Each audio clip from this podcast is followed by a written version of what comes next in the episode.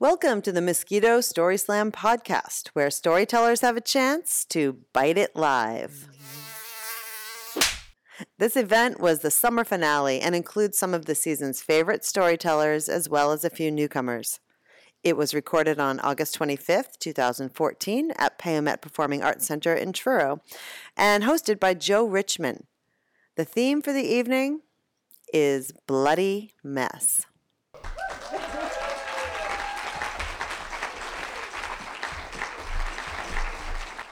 I'm sure a lot of you, whether you're coming up here tonight or whether you just kind of imagine telling a story here tonight, you've kind of played that thing where you're going back through your life and imagining what might be a story, what might be a story there.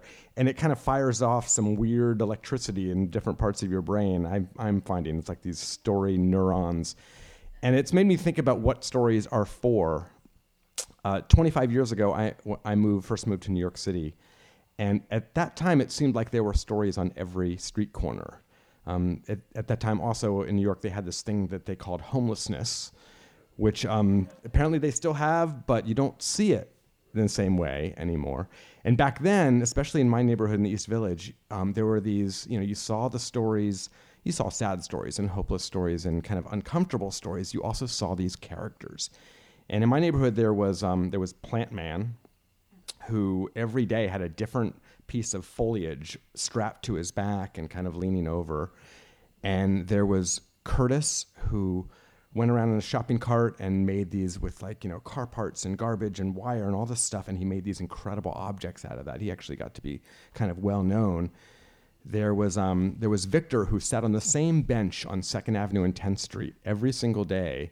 And i actually ended up interviewing him a couple times because he spoke beautifully about being schizophrenic and as he would talk, he would demonstrate it by he had two packs of cigarettes. He had menthol lights, uh, Newport menthols, and Marlboro lights, and he would alternate all day, chain smoking all day, going back and forth one or the other. And then the guy I knew the best was the guy who stayed out right outside my the door of my building, uh, Kareem. And he was an amazing panhandler. And as far as I can tell, his secret was that he never asked for money. He had these lines where he would say, um, his, his main line was, pardon me. And people would sort of stop and say, do you have any Grey Poupon? and then he would, um, sometimes, he, you know, when that got old, he would say, excuse me, sir, are those Bugle Boy jeans? And so he had these lines, and uh, he, he did well. But um, so those are the guys in my neighborhood. But um, I would also going going to work when I went to the NPR bureau up in Midtown. I would sort of bike up First Avenue, and I don't know if you, you know, some of you know New York, but on First Avenue around 39th Street, on the on the um, the west side. There's this big building with these beautiful arches, and in the arches is this uh, you know this kind of protected area. And at that time, the early '90s, there were maybe about 30 or more homeless people who slept there, and they had, you know they had everything there. They had their bedding and their stuff, and even on one end was what I what I thought of as their living room. I mean, it really was. It was like a living room. It was a couch and a rug, and um, in my memory, there was a TV. I don't think that that was probably true, but I, you know, it was, it, it was like a Leave It to Beaver living room. And I would bike there, but you know, it's like there's a lot of guys there, and it felt kind of edgy, and um, it wasn't the same thing as those other guys. Until one day, I was biking up there, and my chain caught, and my bike, the chain just kind of stopped, and I lost control of my bike, and I hit the curb. I ended up going through that archway, and I crashed into the into the living room, and it was a bloody mess um, and it was morning, so I woke most of them up, and it was, you know, which was awkward, the whole thing. And but they gathered around, they kind of picked me up, and they brushed me off. And um, one of the guys brought my bike over, which at that time in the crash had um, the handlebars and the wheel had turned 90 degrees, so they were facing different directions. And he brought it over, and he kind of nodded to me and said, "There's your problem." so I went on my way, and you know, over the course of uh, you know, after that, I would bike through there, and I I wouldn't say I stopped and chatted with them often. I mean, well, I mean not once. I didn't. I never stopped and chatted with them, but I you know I thought differently about them. And it was less than a year when um, I was biking up there, and they were gone, all gone, all their stuff gone, cleaned out, and there was a chain link fence pasted over this. And what's interesting is like this is a really beautiful, these beautiful kind of ornate kind of you know structure in these archways, completely covered by a chain link fence. That fence, 20 years later, is still there. And you know, if you, it, it, we're all familiar with like the concrete blocks and the fences, and you know, this sort of whether we're keeping out homeless or terrorists or whatever it is, this sort of architecture of fear. But that chain link fence is still there. But after that, it was um, it was just a, another year or two later where all those guys disappeared. Plant Man was gone. Curtis died. He actually ended up having pieces. This is the uh, the the kind of uh, outsider artist guy who ended up having getting pieces in galleries and got an obit in the New York Times. Victor one day wasn't on his bench, and Kareem started coming less and less to um, right outside my door to the building I was in, and uh, and one day he just stopped coming. And the interesting thing is that these guys, to me, any they they weren't replaced by other characters like that. You know, I don't know if it was because you know, homelessness policy or gentrifying neighborhoods. But I think a lot of it was just, you know, I sort of um, wonder how much was me. You know, the idea that you come to a place and you're younger and you kind of have these open eyes and this curiosity, and how much as you get older, you just kind of like, you get more boring and you start stop paying attention and listening in quite the same way. So it made me think about how many of those characters are still around, but they're just invisible. You know, to me, to all of us. Which gets me to the point of the story, which I'm using the word point um, generously. I hope. Um, stories are like a magic trick, you know? They don't make things vanish, they make things appear. they like color in the lines and they make, they turn two dimensions into three dimensions. And so you may have thought tonight that you were at a storytelling, some sort of storytelling slam thing. This is actually kind of a magic show. And if you look around right now, there are 10 people in this audience who are going to come up here tonight. They may be sitting right next to you right now, and you may not know them at all, or maybe you think you know them. But they're going to come up here, and in just five minutes, um, they are no longer going to be that stranger that just happens to be sitting next to you, or maybe that, that husband that just happens to be sitting next to you. Um, and that's what's going to happen tonight. And are you ready? Yeah. Okay. Our first storyteller tonight is a mosquito favorite, Jerry Riley.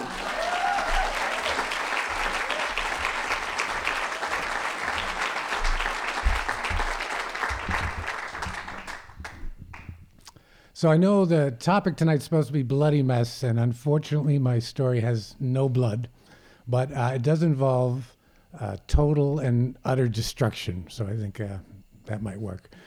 Uh, now, I've always been the kind of person who, uh, if I buy something expensive, you know, a car or a, a, camper or a boat or a trailer or something like that, I, I, n- I never buy them new. I always buy used stuff. And generally, that's, you know, it's a good idea. It works. You get a lot of value. But when you couple that with this other personality trait, it, it doesn't work so well, which is I always keep things until they, they, they unravel. And you have an old car, you have whatever, you end up in the side of the road at two in the morning, it, it becomes a problem.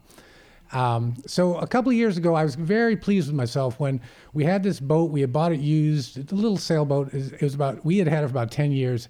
It was falling apart, but it was still floating. And I said to my wife, you know, we really should get rid of this before it becomes a problem. Um, which was I thought this first time I've ever done this. I, I think I'm growing up. I'm maturing, you know. So uh, at the end of the summer, we uh, last week in the summer, we we sailed the boat to the harbor. We pulled it up. We put it on the trailer. And a little sad moment, the end of our boat, but you know, we're getting rid of it before it's a problem. We drove uh, about two blocks. Smoke started pouring out from the back of the trailer. We pulled over, and the trailer came with the boat, but its expiration date was a little bit sooner than the, the, boat. The axle had just rotted away. The wheels had gone like this, and it turned into this whole big fiasco, like it always did. And, and that was the end of the boat. Uh, and then the following summer, the first week of the summer, I was coming. We were we were getting ready to come down, and uh, I took the little pop up trailer thing you tow behind the, the car. We loaded it up, and I set off. My wife and daughter were going to come down a couple hours later. I got on, on 128, driving along. I go about five miles, and suddenly the thing's got to the side. It's making a noise, and I pull over, and the spring on the camper had had snapped. And uh, it's the first day of the vacation. I dump this thing and, and pull off the road, and I dump it there I unload a bunch of stuff and I head to the Cape with just my car and I'm in a foul mood. It's the first day of vacation. Uh, the camper's gone. I don't know what we're going to do. We're going to have to, uh, you know, hire somebody to tow trucks and, and this is not a good start for vacation. So I drive all the way down and in, this kind of foul mood. I cross the line into Wellfleet I go about a mile, and I see on the side of the road, on, on you know, just you know, tacked up to a uh, uh, a telephone pole, a paper plate, and it's handwritten. It says "sailboats for sale." So I, I pull in, and uh, and there's this guy Eric. He's got his whole front yard. He's got like six sailboats. They're all old, which is good for me, and they uh, and all different kinds and sizes and shapes. So I look around, and I see this little boat. It's perfect. It's exactly what I love. A little catamaran, 14 foot, and it's cheap. And so I say, I give him a deposit. I say, I'll be back tomorrow. My wife comes down, you know, check it out, and then we'll buy it. So my wife comes down, and uh, and my daughter, and, and we go the next day, and. Uh, and uh, she looks at it and she says, "Yeah, you want that? Sure, let's go." And she says, "But if you're going to get a boat, I want a boat." I said, "What?" And she goes, "Oh, come here." So she brings me around, and there's this boat that I hadn't seen the day before, and this is true. It was a styrofoam boat. Totally, it was a sailboat made completely of styrofoam, except for the rudder and the and the and the mast. And they wanted like forty dollars for it. And I said, "Great, you got a boat." Um, I, I, I, subsequently found out these were uh, back 30, 40 years ago. There were little coupons with cigarette packs, and you, if you saved them up, you could get prizes.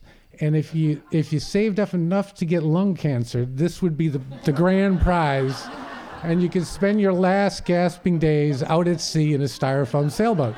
So you know. Um, so anyway, we take it home. We put it at the campsite. And uh, we get the other boat in the water, and this thing's sitting there. And a couple of weeks later, these friends come to visit, and we're going to go out to Lieutenant Island for the day. And uh, we're hopping in the car, and I said, "Wait a minute, let's take the styrofoam boat." So we, my wife says, I, "I think it's a little too windy today. You know, why don't we leave it here?" And I said, "I know it'd be fine." And I just take the boat and I put it on, and there's a little ring in the front, a little metal ring, and I tie it to the front bumper, and uh, I take a rope and tie the rudder to the back bumper, and off we go. We drive out to the island, and uh, and uh, we get out there, and the wind's howling and blowing. And I say, well, "Come on, Mar, you got to. This is, you know, the maiden voyage." And she says, "No, I told you it's too windy. I'm, I'm not going in it." And I said, "Well, can we take it out?" And I don't think she was too happy about that, but she said, "Yeah, all right." So we go out. The two of us hop into it. We pull the sail. The boat moves about three feet. The nose dives and goes right underwater. We fall out. and we're roaring laughing. So my friend says, "Well, you try it by yourself." And the thing's only like six feet long. So I, I hop in it. I pull the sail and it takes off like a rocket. It flies down the beach. And I'm thinking, well, this is great. We can just throw this anywhere, put it on the car, take it anywhere, rip down the beach. I turn around, I rip back, I jump off. I tell my friend, you got to try this. And he gets in it. He, boom, he flies down the beach. Boom, he flies back. And all of a sudden, he's out there flailing. Like the, something's happened, the sail's flapping, and, you know, there's something wrong. So I, I swim out to him. And uh, I was like, what's going on? He said, the rudder just ripped right off this. Now, you know, it's kind of hard to believe because this was like a quality construction. It turned out the rudder, the, the rudder was a wooden rudder uh, with, that was attached to sty- with, with wood screws into the styrofoam. Uh, so ripped up. So now it's like the brand new boat. My wife hasn't even got her first ride in it. We've already broken it. So bring it in. We're t- don't worry, we can fix this. It's not a problem. And, but it's out of commission for the rest of the day.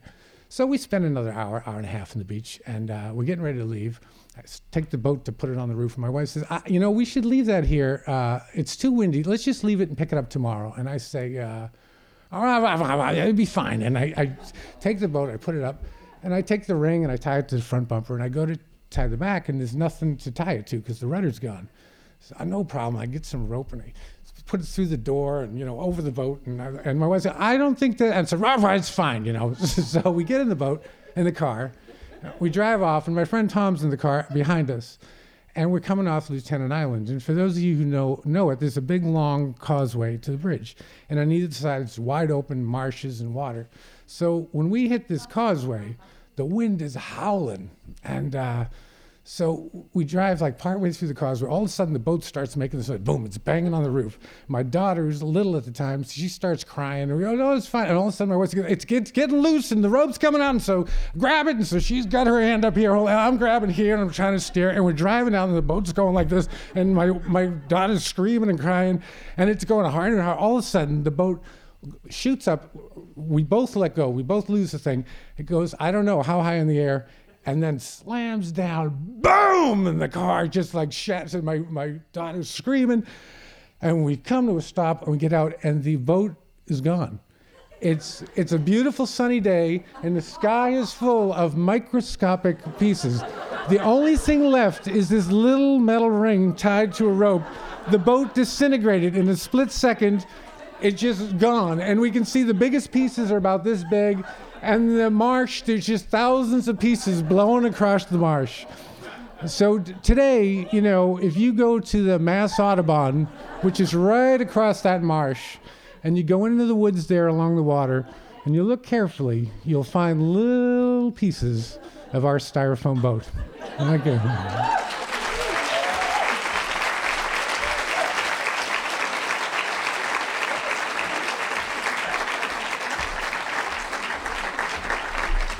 We now welcome back to the stage Kevin Gallagher.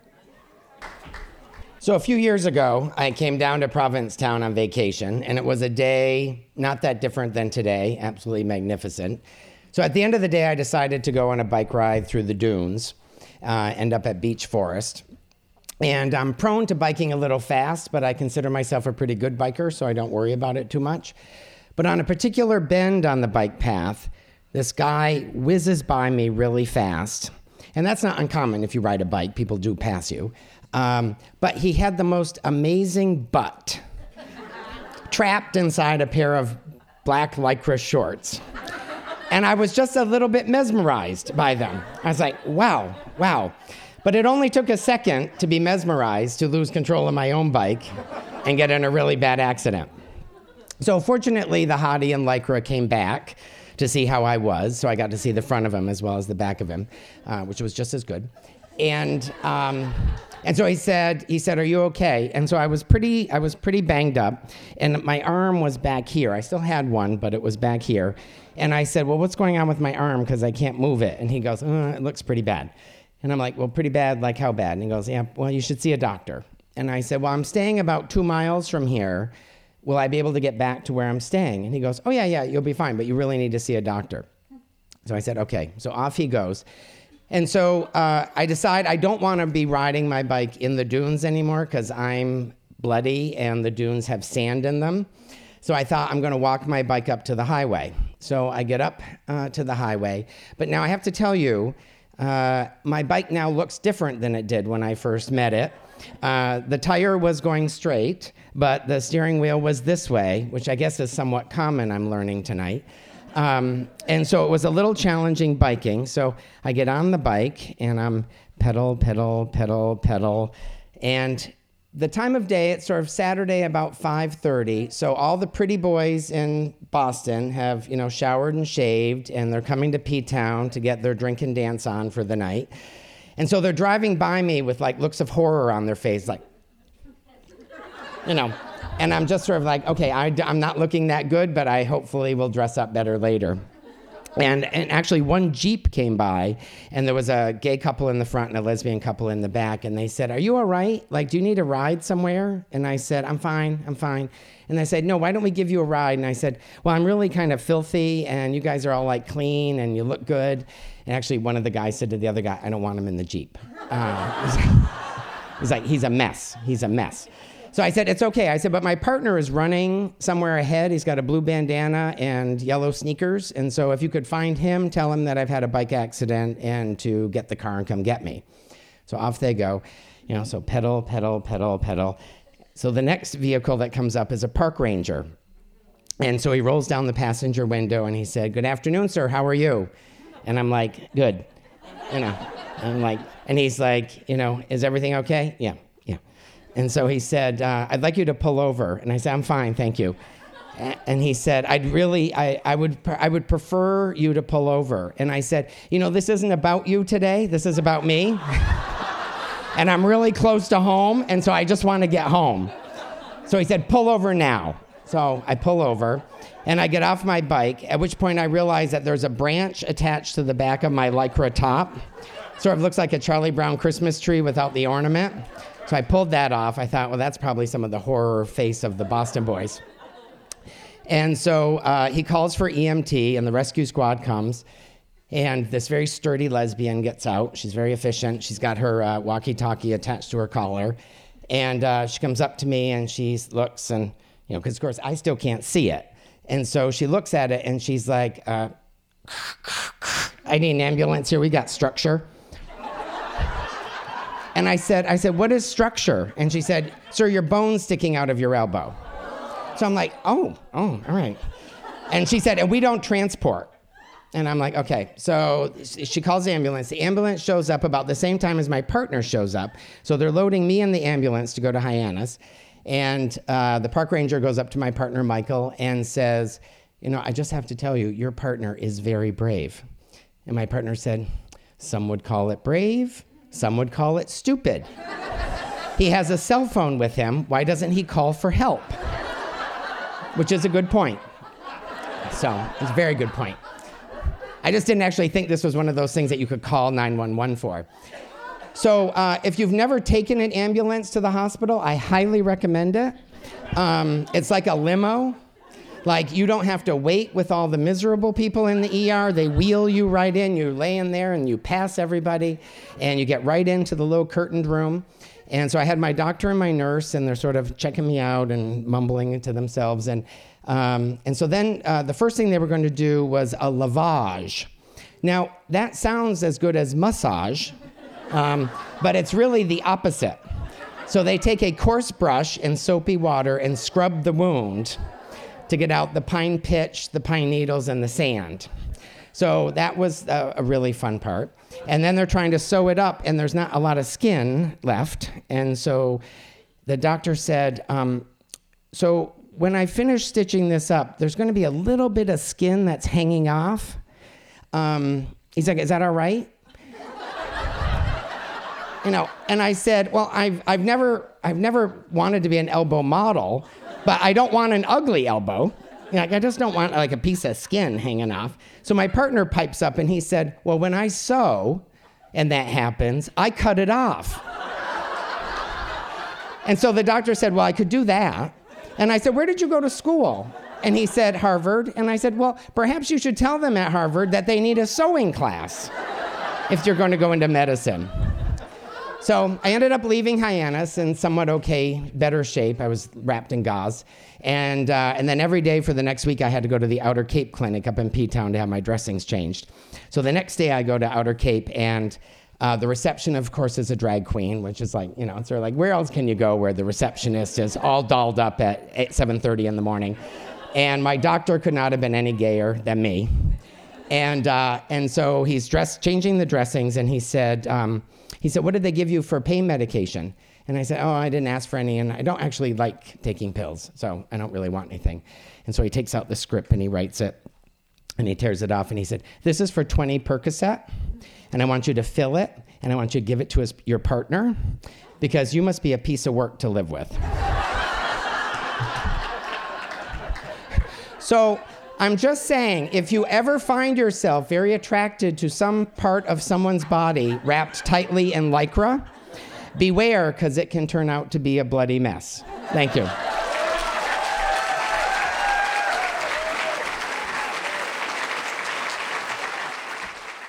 Next on the mic, we have Betsy Hewlett. Uh, all of my stories are car stories.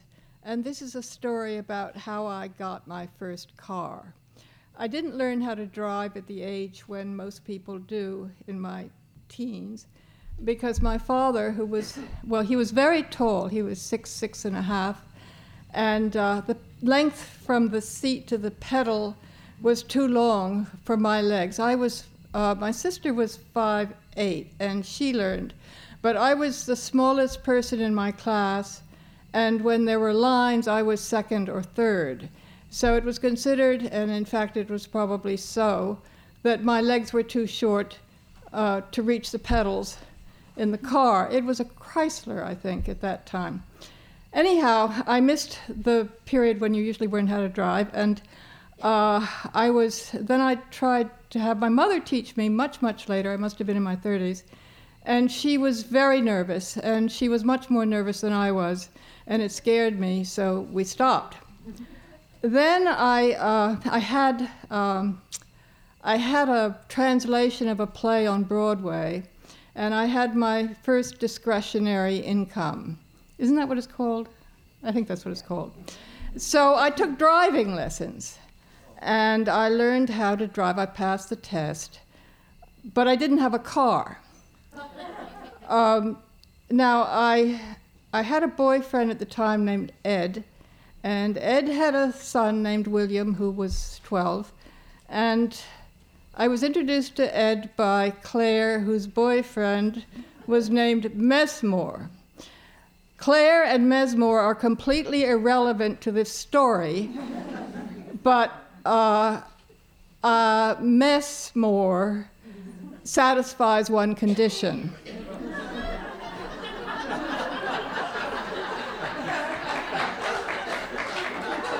I, I went out one day with Ed and his son to visit my mother, who lived in what we called the country, but it wasn't really the country, it was a house with green around it in a town.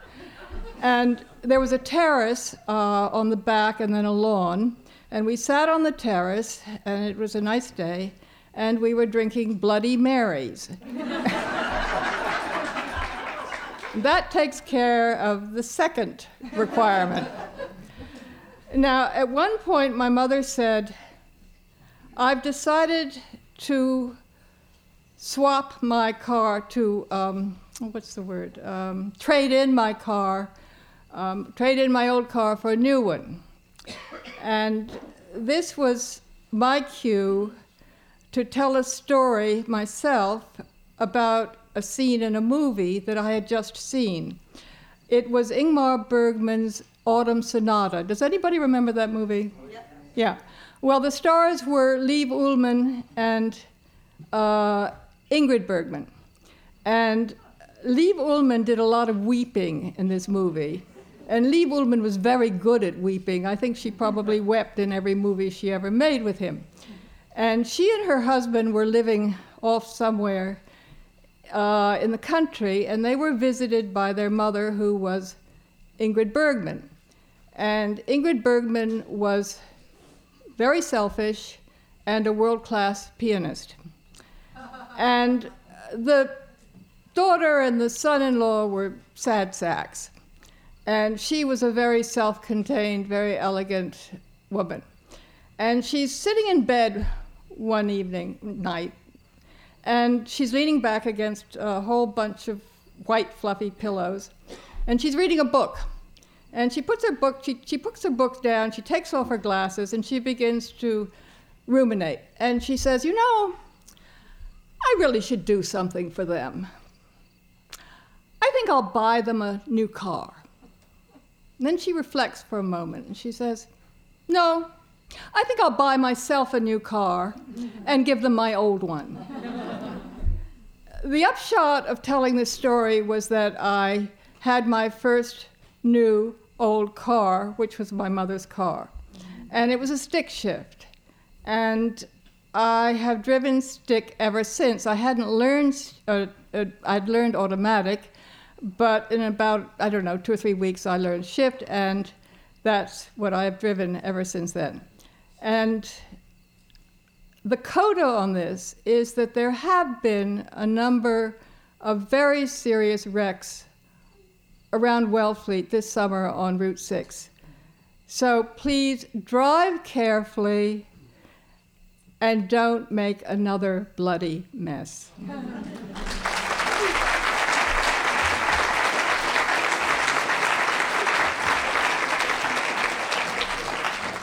Now on stage is Bob Costa.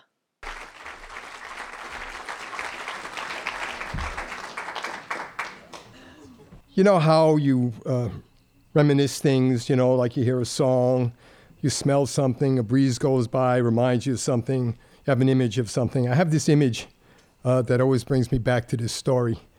And it's uh, my wife, Christine. She's up on a ladder, stretched out as far as she can over a fiberglass roof, cleaning it down with a sponge.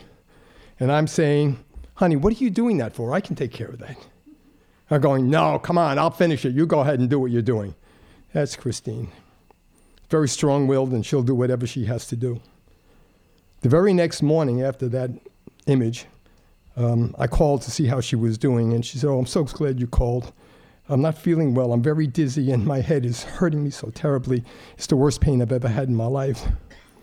I said, okay, and I got somebody quickly to take it to the health clinic in town. And I ran over there as fast as I could.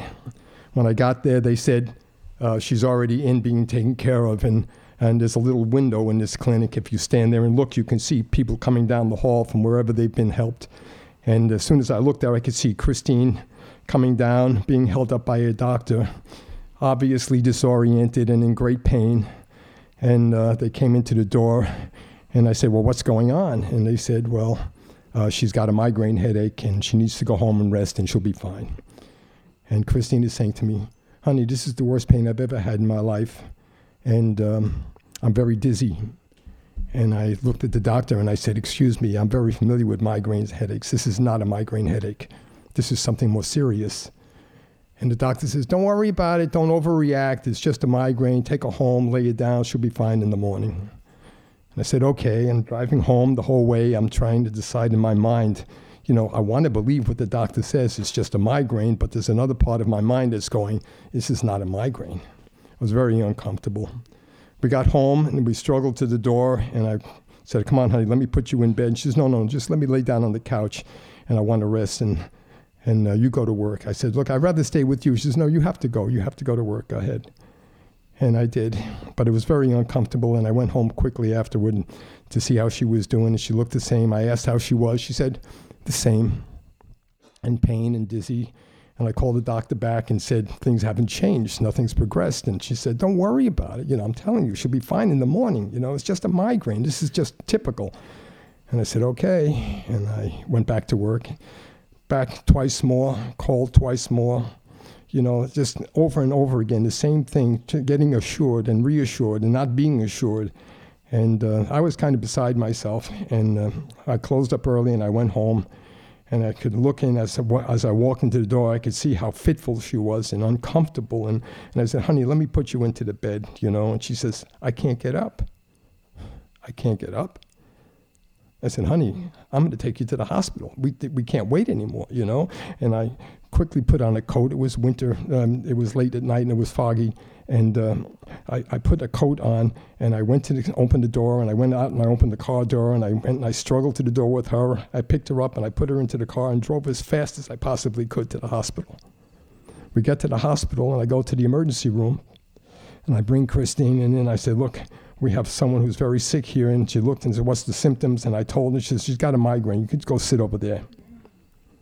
Over there was a bunch of people with their heads down between their legs, you know, waiting for something to happen in a very dark and fluorescent flickering light.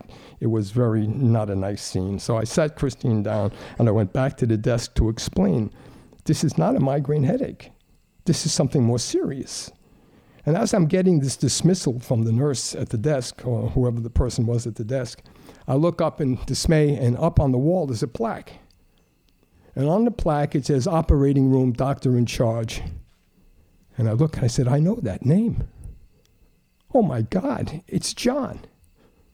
John is here. I forgot completely that he worked here. So, in the middle of the dismissal, I looked down at the woman behind the desk and I said, Excuse me, is John here? He said, yes, but he's taking care of patients and he really can't be disturbed. I said, no, I know, I know, of, course. I don't want to disturb him, but could you just have somebody go and tell him that Bob and Chris are here? Who? I said, Bob and Chris, just please get somebody to tell them that we're here.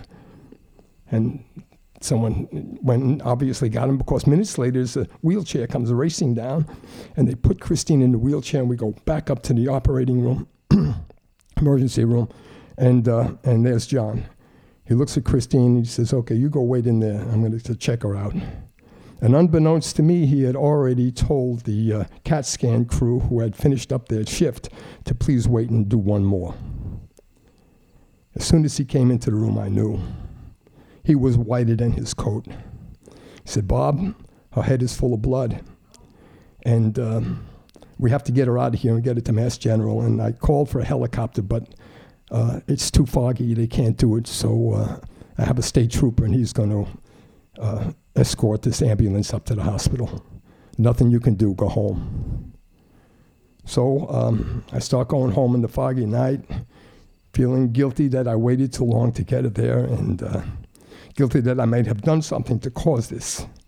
And uh, anyhow, I go home, and a few hours I had to go to work, so I just went right to work and called the hospital the next morning and they said oh, she had an AVM. An AVM is an arteriovenous malformation, and this is a, uh, a type of uh, uh, um, aneurysm.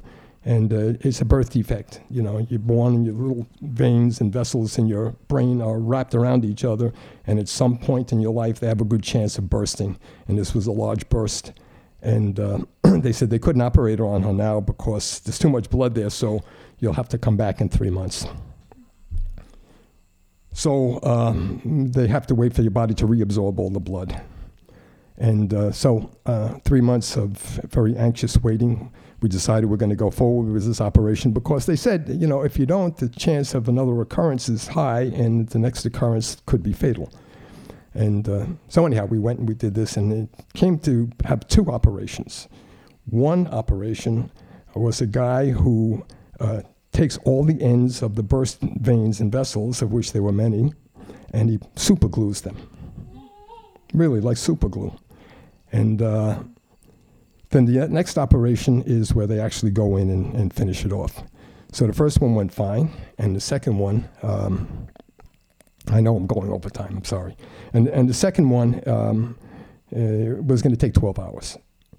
And uh, eight, eight, hours in, I got a phone call, and everything is going fine. There's another team on it, they're going to go. And, uh, and um, then it was over.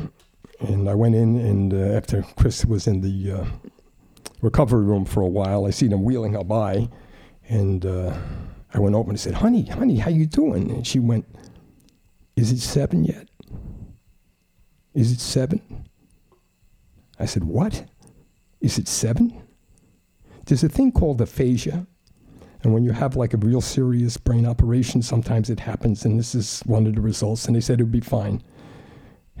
well, it wasn't. Four years Christine was lost in this aphasia state because there was so much fluid left in her brain that it was pressing down on her and she couldn't really orient herself. I mean, she would not know how to make a cup of tea. So she would go and maybe put the pot on before the water or throw the pot away in the garbage after she was finished, so I couldn't let her in the kitchen. And um, anyhow, uh, four years later, we decided we're going to do another operation and put a drain in there. And uh, they did that. And after the operation, I went to visit Christine, and uh, I walked into the room, and she had her back to me, and she was sitting on the bed with one leg hanging down, half of her head shaved, the other half her gorgeous blonde hair hanging down, and she was reading a book. And I said, Honey, how are you? She looked at me and said, Oh, hi, baby, how are you? She was back. Friday was her birthday. Three weeks ago, was the anniversary of this incident. Bloody mess.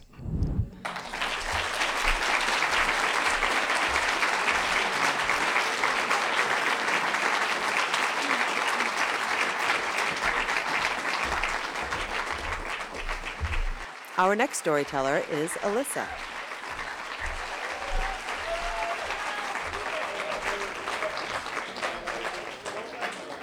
My story actually is the out, out, damn spot story. Um, so, I'm a single young woman living in New York City, um, just out of college.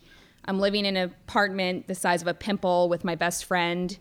Um, and I've just, you know, I've been going on a lot of dates, and it's really hard to meet people in New York City. And I've just sort of like given up. I'm just in this mood where I'm like, I'm never gonna meet anybody I like never gonna fall in love. I'm never gonna get married. I'm just, ugh, I just, love is not gonna find me.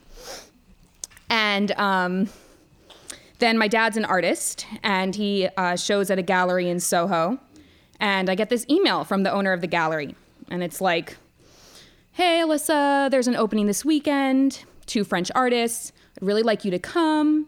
The artist's son is going to be there. He's your age. He's handsome. He's successful. He's smart. Really think you're going to like him and you can come out to dinner with us after the show. That's what got me because I can never turn down free dinner, especially when I'm living in this tiny apartment and I can barely afford to pay my rent. So I was like, all right, free dinner. Who cares about this guy? Whatever. Just go get free dinner. So I get dressed up, go to the opening. I'm introduced to this guy.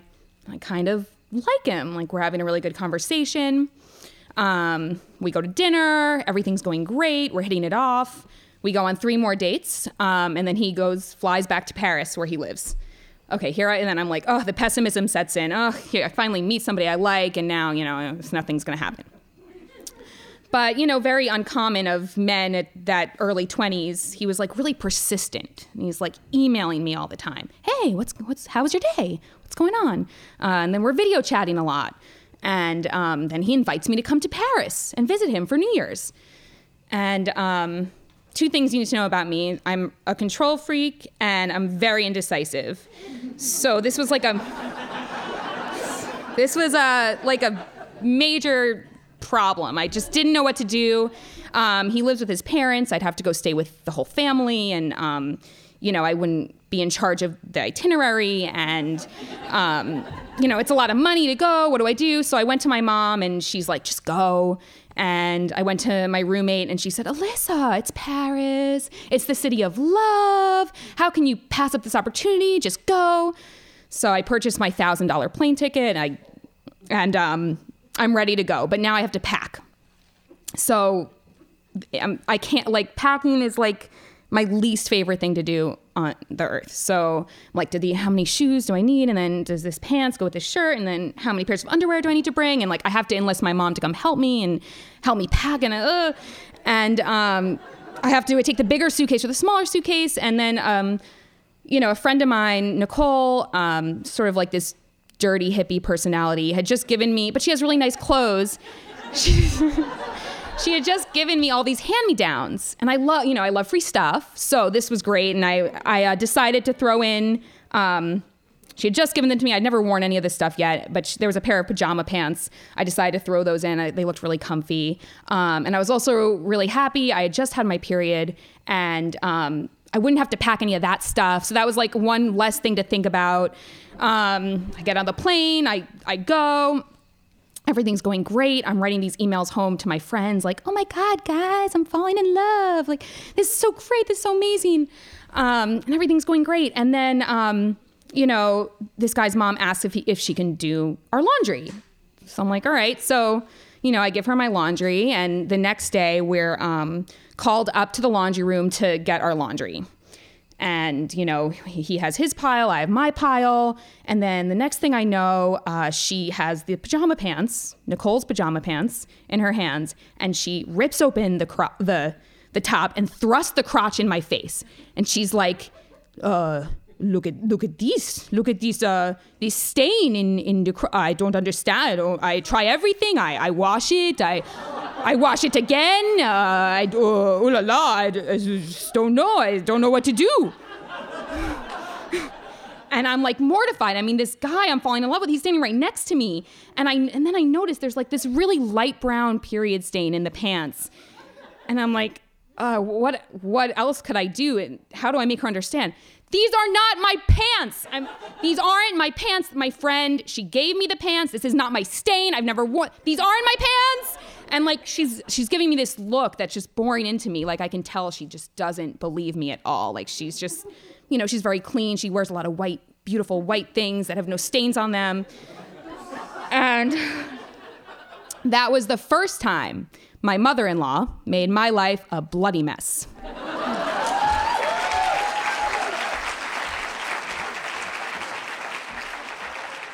Now at the mic is Seth Rolbein.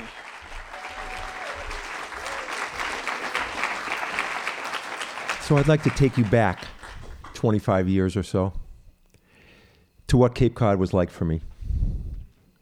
I was living in Orleans and running back and forth to Cambridge a lot. I was up to see my buddy Jeffy in Central Square, and we said, as he would always say, let's go eat lunch.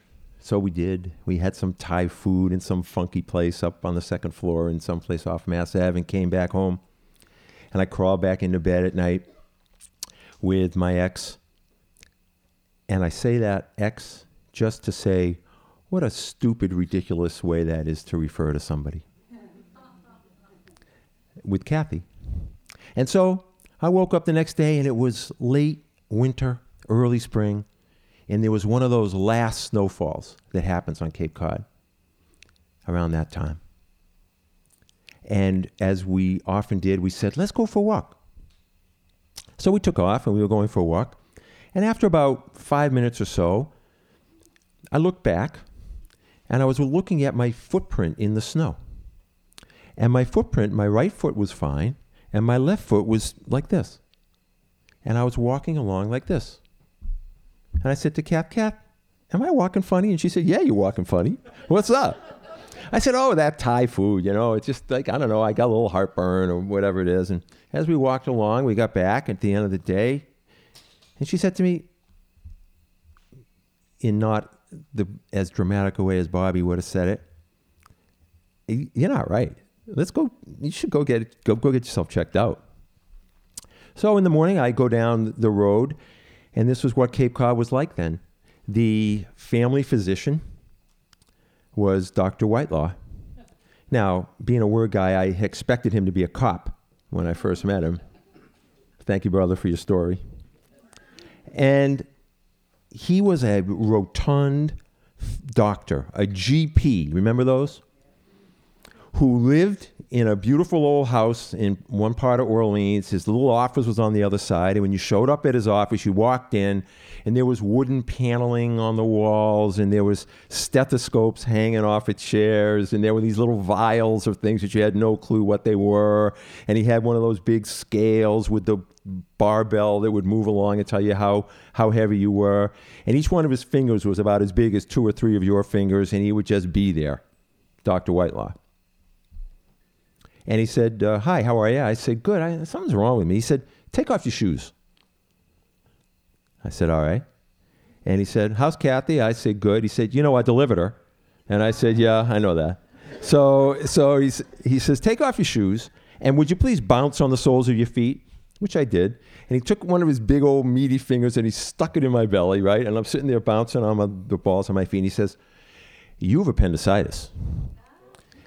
And by the way, do not pass go. You're going down to Hyannis right now. I'm making a phone call and I'm setting you up with a surgeon. I said, No way, doc. He said, Get in the car and go to Hyannis. I get in the car, I go to Hyannis. I'm down there on Camp Street, some such thing, and I walk into this office. And I look up at the shingle on the office, and it's, you know, uh, surgical associates. And there's a couple of people, and sure enough, uh, I'm introduced to the, this fellow who uh, Doc Whitelaw had sent me to, and his name was Robert Scarpati. I'm a word guy, right? So I'm looking at this and I'm thinking, hmm, Robert Scarpati. Well, let's give it a shot. So we sit down and he looks me over. He says, bounce on your feet. I do my thing again. He sticks his finger in my gut. He says, you have appendicitis. He said, and um, this is what we're going to do. We're going to um, bring you into the hospital. We're going to put you under general anesthesia. We are going to insert a wick into your body. You will allow that wick to remain in your body while it drains the fluid from your body for approximately six days, at which point we will bring you back, put you under general anesthesia again, and we will remove your appendix. And I said, What century is this? You, you want to put a wick in my body and put me out twice to do that, doc? He said, "Yeah, that is really the appropriate uh, cause. You, you're you're seriously inflamed, and we're going to have to do that. But before we do that, I'm going to have to give you a little uh, examination just to make sure everything's okay." I need to put on my gloves. Excuse me. He he pulls open the drawer. He reaches into the top uh, drawer to get out one of his rubber gloves, and he goes, "Ow!" It turns out that in the drawer were some of his scalpels, and he had just sliced his finger. Okay? This is the surgeon that's going to put the wick in me, and then he's going to come back, and his name is Bobby Scarpati. So I'm like, I'm like, I don't think so, doc. Uh, excuse me, I got to see a man about a dog, right? I, I, I exit while he's still trying to get the rubber glove on. I go out, of course, long before cell phones and I find a payphone and I call back to my best friend, Tommy, Tommy C. I say, Tommy, I got a little thing going on here. I said, and I don't think this is right. And he said, You're going to Cape Cod Hospital? Are you out of your mind? what is wrong with you? I said, Well, you know, I said, Let me just make, I do know some people in Boston. Let me make a phone call. In the meantime, would you please come here and just get me? because I don't know if I should be driving or what the deal is. He says, Absolutely, no problem. I'm on my way. I make a phone call. Sure enough, I track down somebody at the Beth Israel in Boston who was an old friend of my father's who says to me basically, Would you please come up here right away? I say, Fine. I get I am waiting for Tom. Tom shows up. He's got one of those Lincoln town cars that's like twice as big as any car that's on the road today, and it's a station wagon. He was a realtor, so he used to be able to like pack signs into the back of the station wagon and drive around and act really cool and try to pick up girls or do whatever he did. But he's got the whole back. He's got the back seat down. He's got it laid out flat like this big bed. And he's got an igloo cooler with a six pack of beer. And he says to me, Man, just getting back. I said, Oh, this is awesome, Tom. Thanks a million. I jump in the car and we leave Hyannis and we're getting ready to go to Boston. Only when we get up on Route 6, we're going in the wrong direction. We're heading back towards Orleans. I said, Tom, we're going in the wrong direction, man. He said, Oh, one thing I forgot to tell you Marvin Hagler is fighting tonight. Now, for those of you who don't know who Marvin Hagler was, and is, I guess, Marvin Hagler was one of the greatest prize fighters who ever fought from the state of Massachusetts. He and Rocky Marciano were the two who, pound for pound, everybody figured were the best fighters who ever lived in Massachusetts, and they both came from Brockton. The amazing thing about Marvin was he trained in Provincetown. So the middleweight champion of the world, right, is training in Provincetown. And in the evening after work, you could go up there and watch him work out. There was a little, the, the, the Provincetown Inn had an indoor pool which smelled like of chlorine, you know, like unbelievable. But Marvin would come in after being on the road all day. You'd see him, you know, running through the dunes, right? This unbelievable athlete with a with a towel over his head, you know. And then he'd come in at night and he'd shadow box and it was open. You could go hang out with him, right? And Marvin was the kind of a guy that, like, when you met him and when you looked at him, he had these incredible shoulders. He had a shaved head long before that was cool. His face was very broad featured. His legs were really long. His torso was really short. And when you looked at him, nothing made sense about him physically until you saw him fight. At which point, everything made sense. The guy was one of the greatest athletes who ever walked, right? So there he, he would be working out in Provincetown, and we sort of knew him. Anyway, he was fighting that night. And they had a closed circuit television production of it at the Cape Cod Coliseum. The Cape Cod Coliseum used to be in Yarmouth. Uh, it was a place where things happened. I went to see The Clash at the Cape Cod Coliseum, if you can believe that. Um, Vince McMahon, that wacko worldwide wrestling guy, he owned the Cape Cod Coliseum for a while and did wrestling stuff there. Now, Christmas Tree Shop Warehouse. so, uh, Tommy says, "Look, I got the, I got the tickets, man. It's closed circuit. He's fighting Irish Mike Dunn. I mean, we got to go."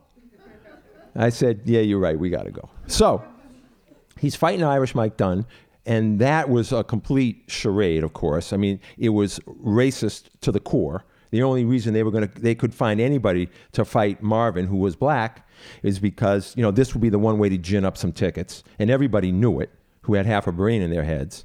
And my secret hope was that Marvin, who I knew a little bit and knew well enough to know that this was not something he was going to put up with. He was going to be there for the payday, and he was going to get out of there. Sure enough, we show up I limp into the Coliseum. He's pulling me along. He said, Have a beer, have a beer. I, I have a beer. Ding, the, the, the fight starts, right? The, the woman comes by, round one. Marvin, who was ambidextrous, by the way, he fought lefty and he could fight righty.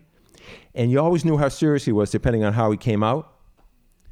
He comes out lefty and he creams this kid, Irish Mike Dunn, right? Who was there just for the show. And within the first round, within about 80 seconds, Mike Dunn was on the canvas. And I stood up to say to Tommy, Tommy, get me out of here. And the last thing I saw was Irish Mike Dunn's face on the big screen as I was walking away. And you know what it looked like? A bloody mess. So I get in the car, I lay back in the town car. We get up to the Beth Israel Hospital. Sure enough, miracle of miracles, the emergency room knew I was coming. I get in there. The beautiful surgeon, Peter Mouse Kenson, looks at me and he says, Let's do antibiotics for three days. and then I'll take out that damn thing. I did antibiotics for three days. He took out my appendix, and three days later, I was at opening day at Fenway Park. Thank you.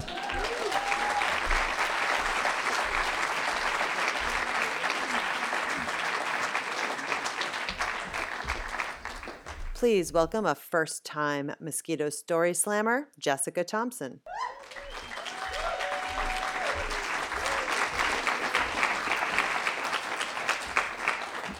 So, um, one thing I should just uh, start with, I guess, is that I'm a huge klutz. I constantly have bruises all over my legs. I'm, you know, I've got scars everywhere, burn marks. I just can't seem to keep my shit together. So, um, my bloody mess story comes from driving.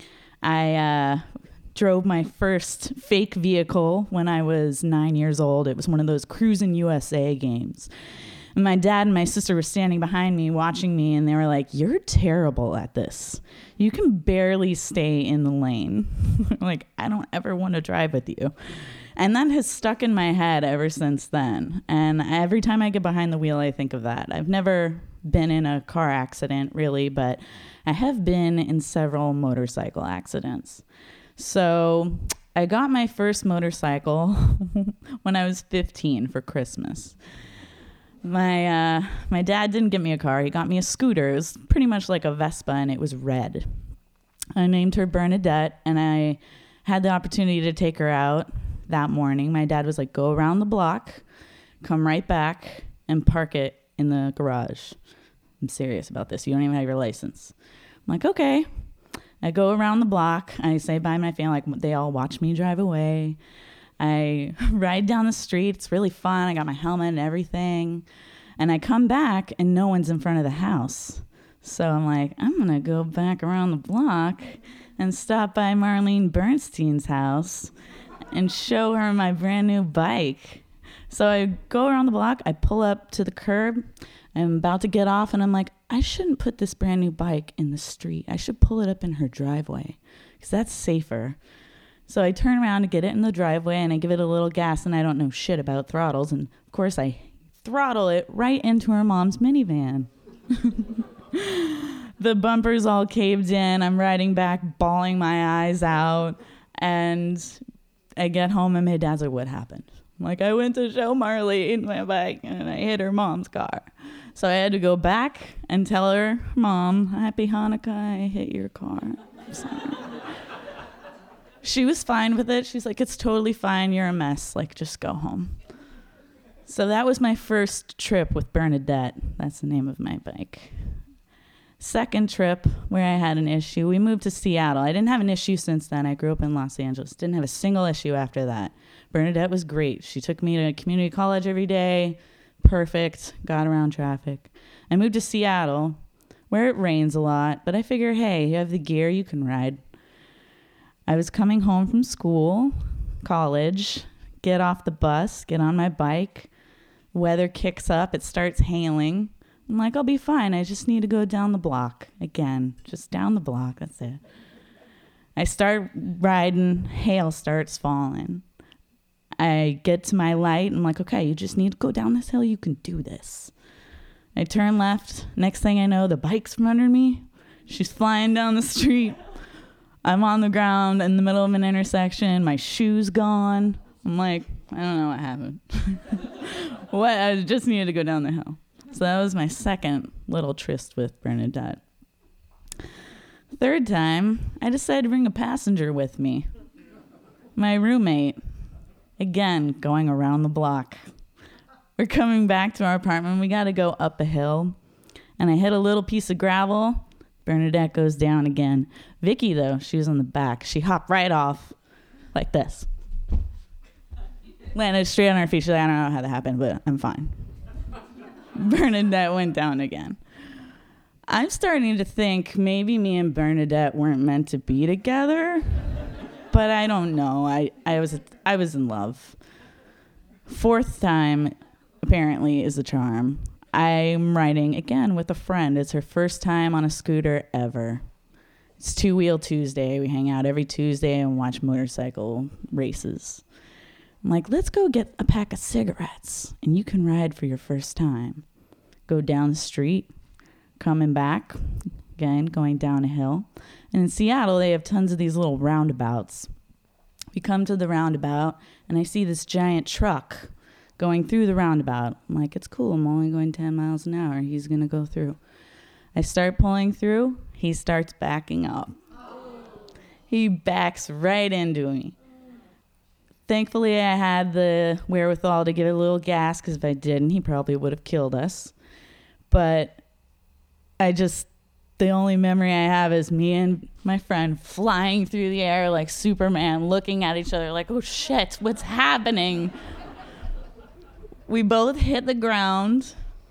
We're like, pop right up. Are you okay? Yeah, I'm okay. Are you okay? She's like, yeah, but there's a little tear in my jeans.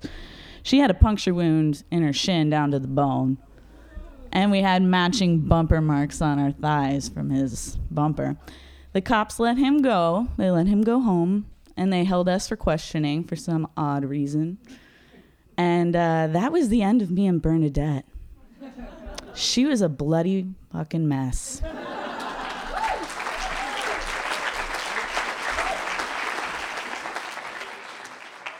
Next up, Bridget Moynihan.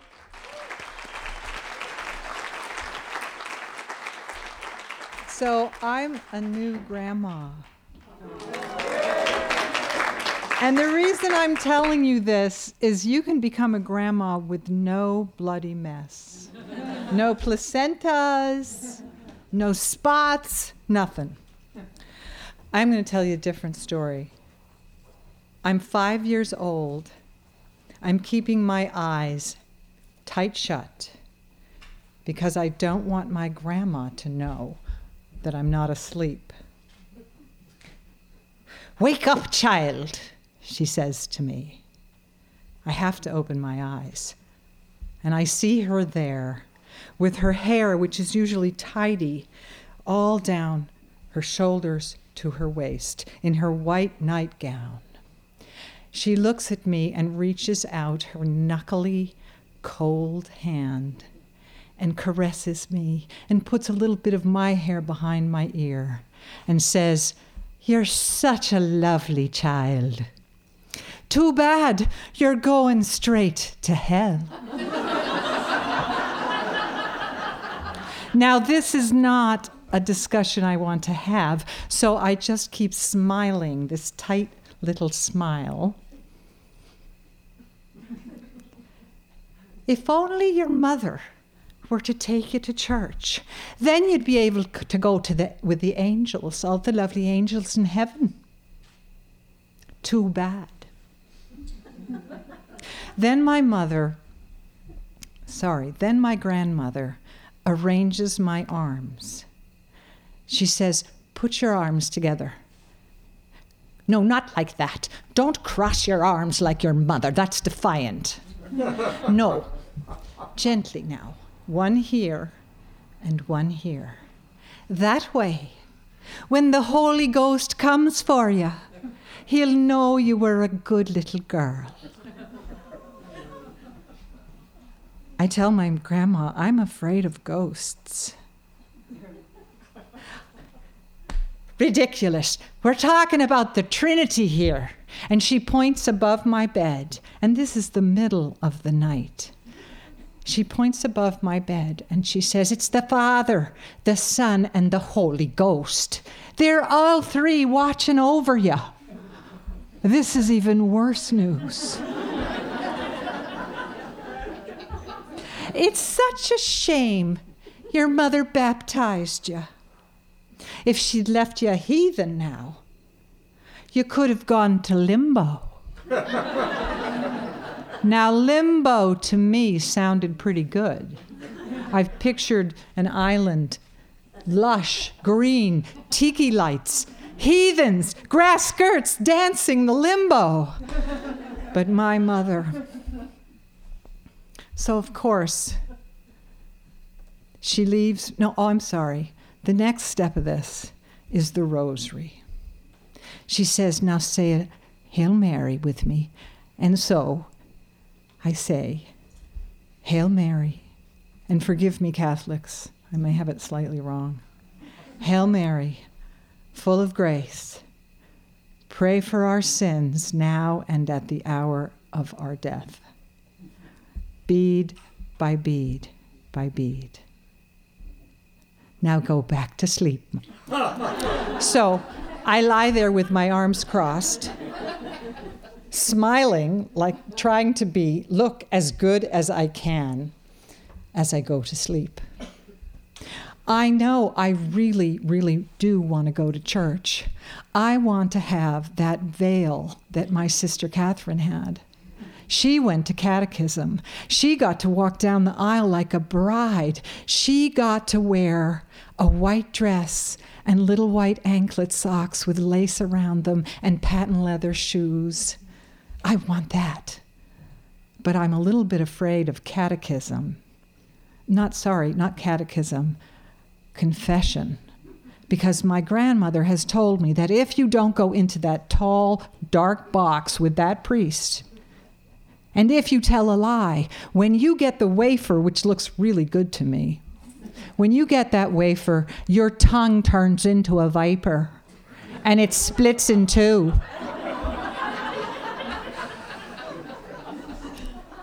The next day, I wake up. My grandmother has gone back to Boston after fighting with my mother about the fact that my mother will not take us to church.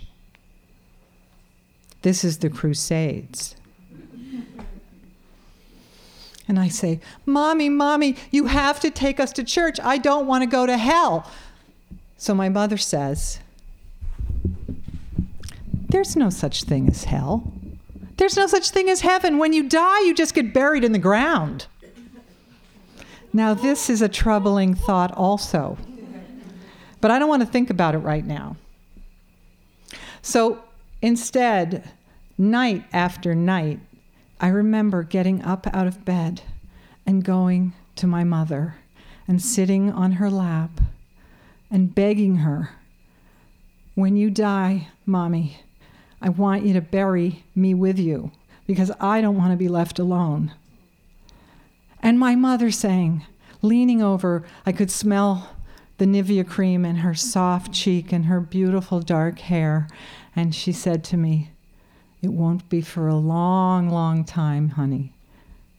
And by that time, you'll have children of your own, and you'll, you won't be alone.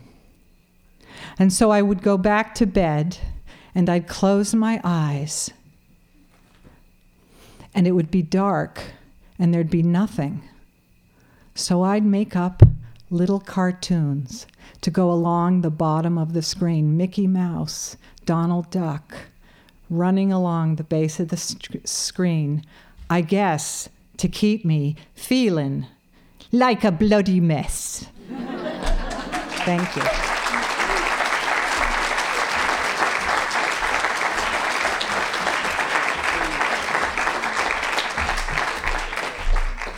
Our next storyteller is Andrew. I'm from uh, Dennis originally, but I live in New York now, and uh, I am an entertainment reporter. So I report on celebrities and entertainment news. And um, it brings me all around the country. And it's a very interesting experience for me because I see places that I may not otherwise see. And I was in West Monroe, Louisiana, and I was reporting on Duck Dynasty which is a show that not I don't know if people are still watching it, but it was at one point before everything. Um, there was a bit of a scandal with Duck Dynasty. I don't, I don't know. I don't know how many of you keep up with entertainment news, but there was a bit of a scandal with Duck Dynasty, and a lot of people were watching it prior to that, and that was when I was there. And Mon- West Monroe, Louisiana, is uh, a place I'd never been, and I was excited to go. And particularly because my best friend Rachel uh, has challenged me to sing um, Paradise by the Dashboard Light by Meatloaf in all 50 states, which I'm slowly doing. And I had not yet done Louisiana. So I arrive in Louisiana and I'm tracking down the Duck Dynasty people and I'm chatting with them and I'm living a lifestyle that I'm not accustomed to coming from the Northeast and uh, living in New York. Um, so there I am and I, uh, I, I, I- I meet this bartender and her name is Kristen and she invites me to sit and drink with her and finish her shift. And the next thing you know, the Duck Dynasty family walks through the door. And I'm thinking to myself, this is why I'm here. And they're they're in this restaurant. We're all in this restaurant. And Kristen says, I'm, I've hurt my back. Can you help me out behind the bar? And so she, so I come around the bar, and I'm there, a journalist, washing the dishes, helping this girl I've never met and she helping her clean up. And so I think to myself, well, I can't tell her that I've got this 50 state challenge where I'm going to sing Meatloaf at karaoke in every state in the union. And that's a weird that's weird. I mean, that's a weird thing to tell somebody you've just met. So I uh I don't tell her. And she, so we go to a bar and I go with her friends and I kind of slip away and I say, you know what, I'm going to call it a night. It was nice meeting you. Have a great night. And off I go. And I find this place down the street to go sing my song. And I sing Paradise by the Dashboard Light. And I check it off my list. And, uh, and so I'm driving back to the hotel or motel that I don't have yet because I'm kind of a fly by my seat kind of guy and I don't book these things in advance and I'm just, you know, I kind of go as I as I go and um I hadn't booked a hotel yet, and I'm paying no attention. I'm like, I'm driving down the street, and I'm listening to the radio, and I hit a median. The tire pops, and it's right in front of the place where I was drinking with that girl, Kristen. And they heard this, and I pull off, and then I'm in this rental car, and I uh, and she the friend friends come out that I was with earlier, the new my new friends in Mon- Monroe, Louisiana. And uh, and so they come out and they they say to me like where where what are you doing? What have you done? You, what, where were you going? What you, and so I explained to them like oh I went to this other place and I this you know this meatloaf song and blah blah blah. So we dr- so we drink a little bit more and they say forget the car get a cab go to your hotel. And I said okay fine. And so I did that. And I, I get in a taxi cab and I'm thinking to myself, I'll just go to some place like the Holiday Inn or the, uh, you know, some something like that. And I, I said, you know what? I don't care where I sleep tonight.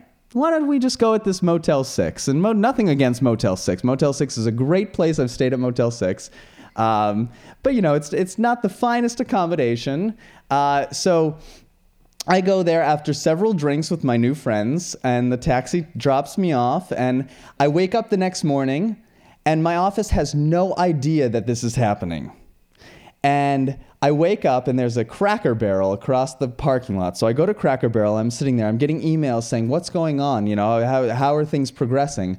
And I am without a car, by myself, in a Motel 6, eating in a Cracker Barrel and I've I've got no car, and so I think to myself, where have I got? What have I got? Where have I gone wrong in my life right now? I was not. You know, it's sort of like this is not where I was expecting my to be, and so I call a cab, and there are two cabs in Monroe, Louisiana, and not two cab companies, two cabs, and the cabs and the cab comes finally after an hour, and then the, those dark moments when I was sitting there reflecting on what the choices I had made. Uh, and so the cab pulls up, and she leans on the horn to alert me that she's there. And she and I come down, and she says to me, I get in the car, and she says, uh, "Well, um, I just have to pick up a uh, fax as we're driving." And I'm thinking to myself, "People are faxing, really? This is the thing. The faxes are coming through." And so we're driving down this dirt road, and it's her and her friend in the front seat, and we're in this like Ford Taurus from the early '90s, and we're rambling along, and I'm thinking to myself, work is like work is calling, and I'm and, and, and I'm getting stressed out because I have to pretend that I'm not, you know, hungover in this motel room in West Monroe, and uh, and so she picks up this fax and she tells me, and I go back and I pick up the car and she's telling and it's su- such a southern way and i love ex- this this is what i love about america because we're all so different and I learned something new, and she's she's speaking in her southern accent. She's saying, "I got to drive up to Arkansas, and I've got, and I'm, I, I just, I can't, I got these facts, and I don't know where I'm going, and so I got to go pick up that fax."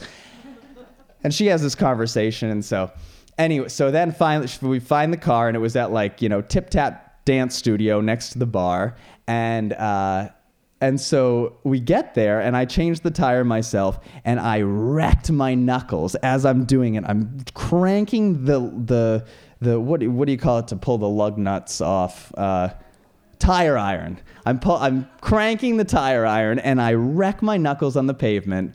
And for the next going into the winter because it was it's dry, I was a bloody mess on my freaking knuckles from that tire change and uh,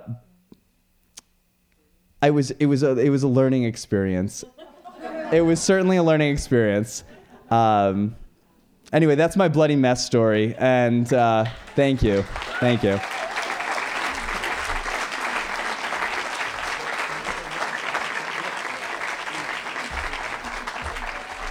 And we welcome back Dick Morrill.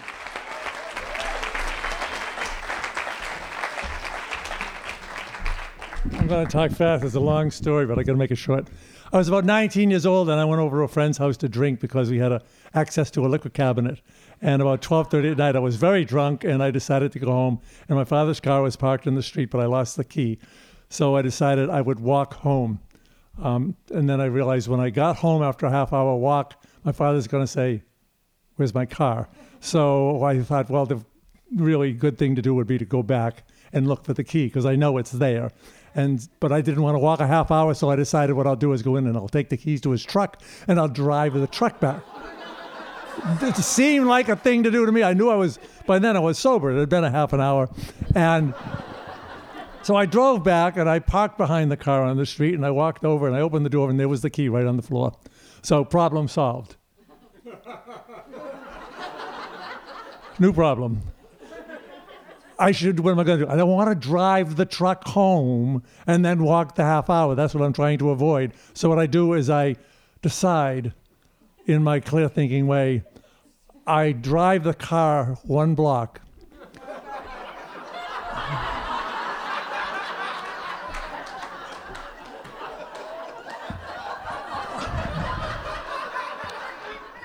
I come back and I get the truck and I drive it two blocks. I walk back one block.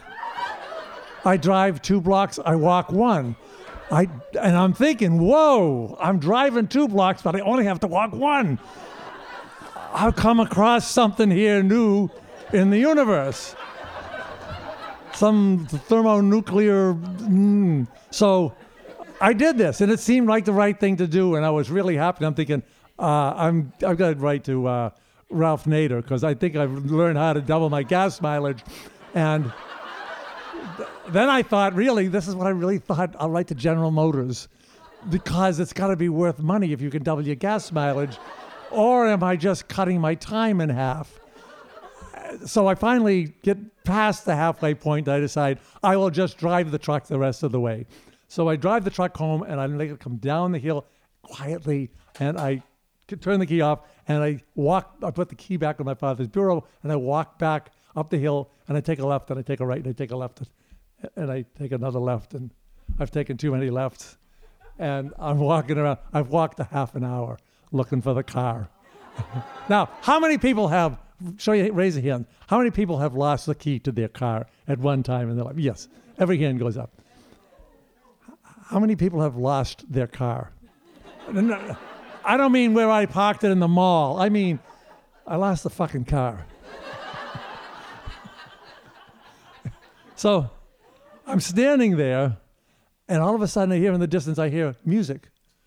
So I go back up the block. I walk about two blocks over, and I look down the street, and there's my father's car in the in the middle of the street with the lights on, and the door open, and the interior lights on, and the music playing, and the engine's running. so so I run down and I get in the car because I want to drive off real quick because somebody I'm sure has called the cops and said, you know, there's a party going on in the street, but there's nobody nobody there. so I took the car home, but I didn't want my father to hear me coming in, so I decided I would shut the ignition off on my way and I just coast. But I didn't go far enough and I coasted back down the hill. So I did it again. And I went a little faster and it didn't make it.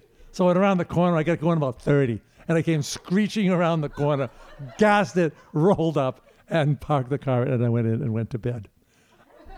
I never wrote the letter to General Motors. I never told my father. But it was a couple of years later, and I was at the my parents and the kids' parents who owned the house were all together. We were having dinner, and the mother said, Dickie, tell that story about the time you had your father's car and you got drunk and you got the truck. Thank you.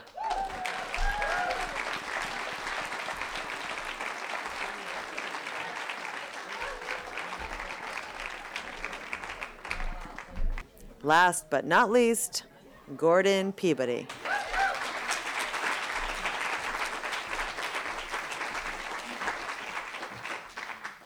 Thank you very much. Uh, can everyone hear me? Of course, if you can't, how am I going to know? Uh, I wanted to just take a quick moment and thank uh, Vanessa and Caitlin for all the good energy they put into the Outer Cape. Thank you. I really believe in creative vision and in the people that aren't afraid of it. Um, well, the story I'm going to tell you tonight could have happened to any of you, except that you weren't there. And uh, basically, I might as well start at the beginning. I think stories have their own voice, and they're just looking for a witness. And um, my sometimes friend Sharky hit Key West like a new deck of cards. Everyone wanted to get their hands on him uh, freshly graduated from a prestigious cooking school, uh, newly married. He immediately got a job as a chef in a major restaurant. But you know, when you purchase something new that's going to be a vehicle for your reputation, look under the hood. If they'd looked under Sharky's hood, they would have seen dogs. Uh, the island next to Key West, for those of you that know or don't know, had a dog track. Uh, why people would want to bet money on dogs uh, beyond me, but people did it. And uh, Sharky did it to excess. Sharky did it for all of us here tonight. And his wife's wondering, where's all the money? The restaurant's wondering, where did he go? His wife's wondering, where's he spending his time? And he didn't have the nerve to tell her because he knew that he was going to hit it big and things would change. The only thing that changed is his wife busted him at the restaurant coming back with empty pockets and no excuses, or excuses that weren't good enough for uh, this woman. And so she started throwing food at him. Now, this was not a Denny's restaurant. This was like a restaurant where you could have a weekend vacation for what you spent on a meal. And so the management looked kind of dimly on the fact that food was thrown all over the restaurant. Not the wasted food, but that it not only hit their chef, but it hit other clients there. so Sharky was out of a job. Well, you might wonder well, how did we conceivably intersect? Well, I was mistakenly pursuing uh, my male destiny as stern man on a sword fishing longline uh, fishing vessel. Uh, the Gulf Stream, being the strongest ocean current in that part of the world, was getting squeezed almost like a zit on date night from all directions out of the Caribbean. And as it went through the Straits of Florida between Key West and Cuba, uh, every great fish in the world was going through it. How big is a big fish? Well, not rowboat size like a bluefish. We're talking pickup truck size. All the big fish in the world use it as kind of a kind of a corridor for migration, kind of a conveyor belt. That also unfortunately included sharks. So we would leave the kind of cheap suite of the olfactory patina of Key West. We cross the reef and we get out into the deep, sweet uh, smell of the Gulf Stream.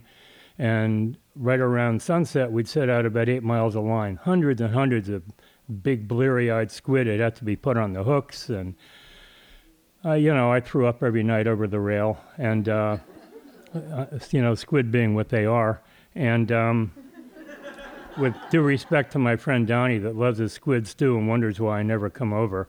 When he hears this, he'll understand. So, to make a long story short, I was a stern man. I was a low man on the totem pole. The first mate would walk with a swagger like he had a couple six guns, and he had a mysterious long case with a zipper on it. So we would sleep on our hammocks at night, and then right around dawn, we'd get up and we'd start hauling back. Well, swordfish travel with sharks. I don't know how many of you are shark aficionados, but uh, the one thing the captain told me, he said, never look at a shark's eyes. Uh, sharks have these yellow, golden eyes, so I'm told. Uh, and they can they create this hypnotic trance when you start looking at them. And years later, I stopped going out with an extraordinary woman because she had unfortunate eyes. And well, how do you tell a beautiful woman she reminds you of a shark?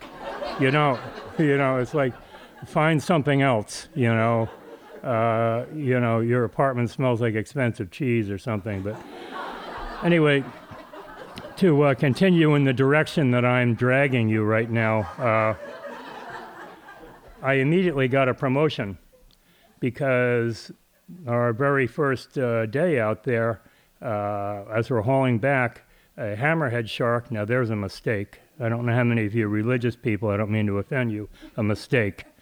Eye stalks out like that, 10 or 11 feet long. Shark, shark comes surfing down this terrible uh, uh, swell and the Gulf Stream, slams into our boat, which is balsa wood and fiberglass.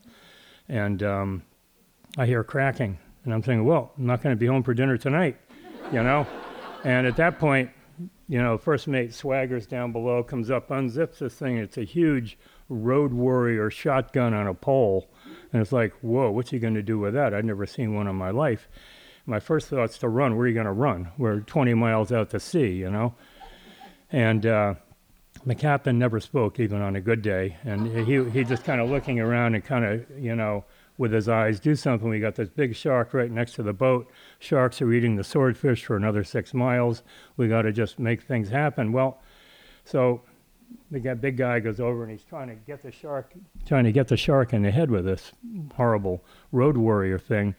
And you know, sharks didn't survive for 250 million years by being stupid. They know, number one, when someone's trying to hurt them. Number two, they have tails so they can move around. So while the shark's moving around, this hero uh, blows a hole in the side of the boat with a shotgun. Not one barrel, two barrels. He said, You need two barrels to make sure the shark's dead. Shark wasn't even hurt. We had to cut the line off.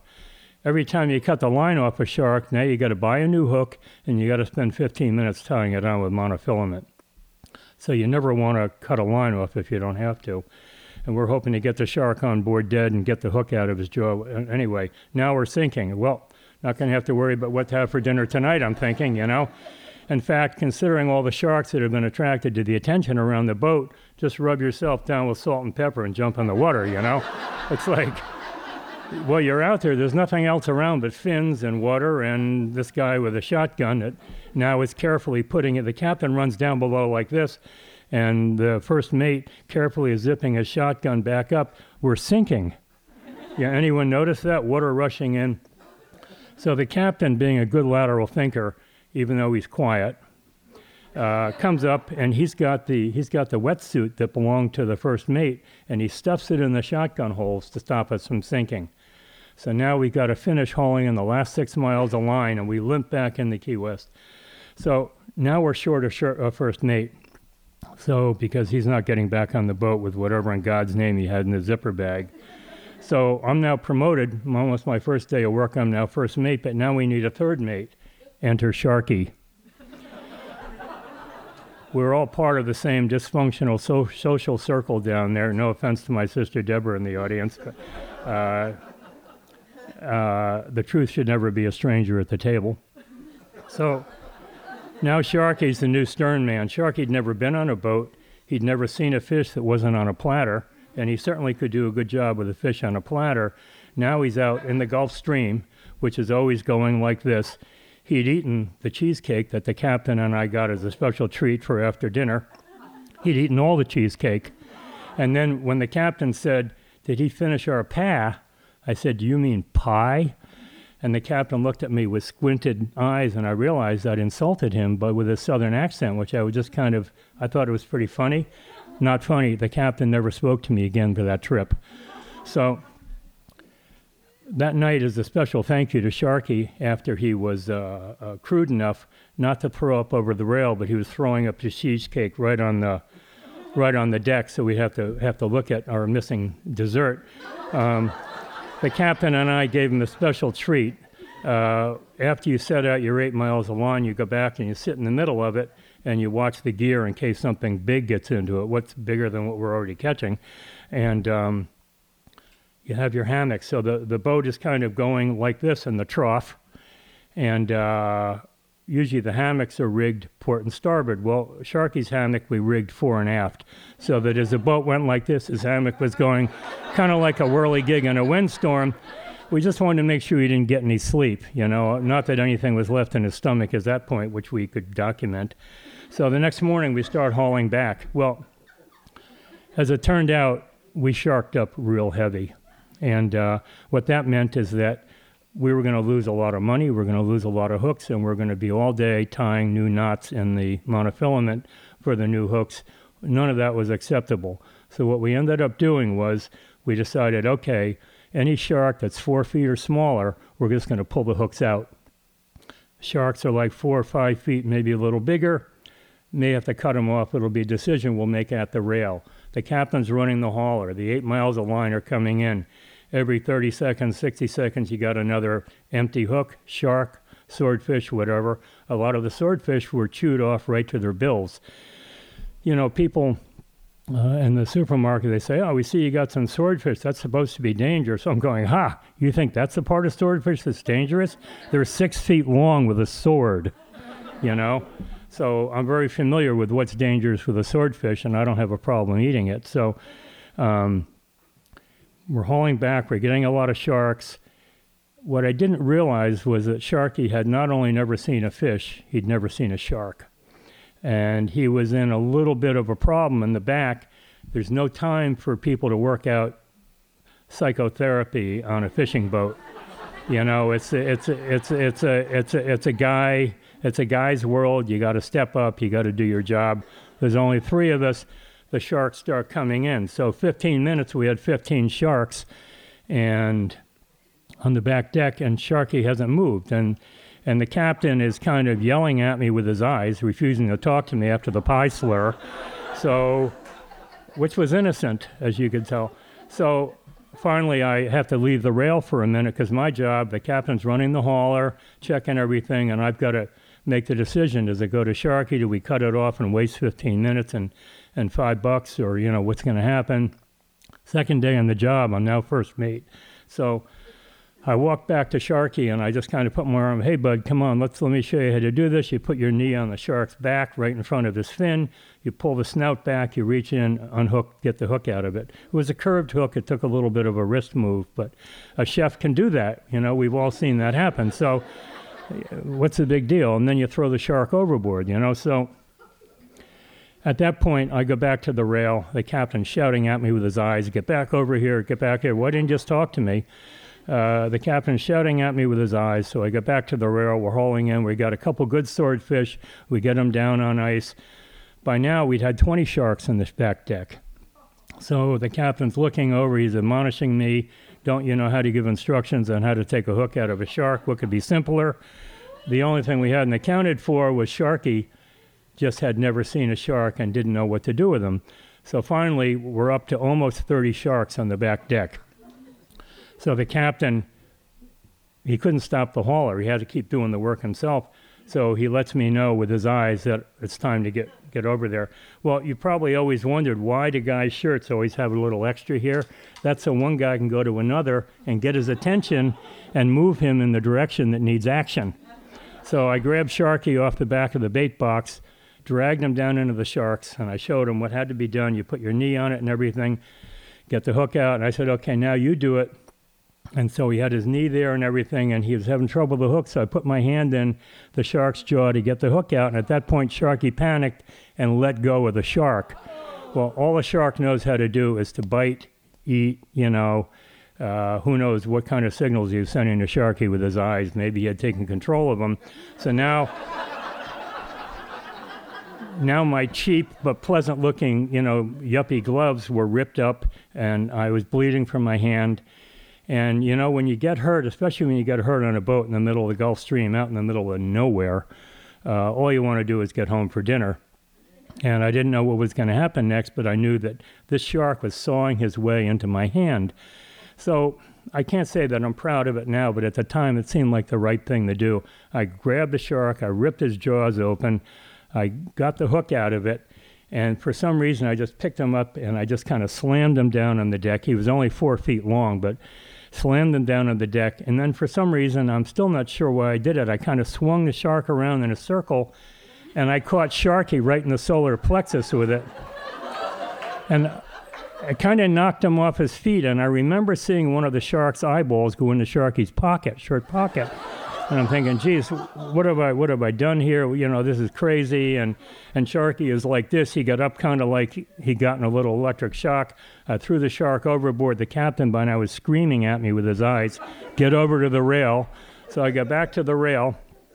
Sharky, to his credit, began functioning like he'd just gone through some kind of battlefield shock and he started working quite normally.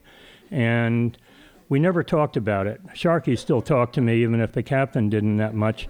But I, I heard that when he did his laundry that next week, he found something in his pocket. Thank you.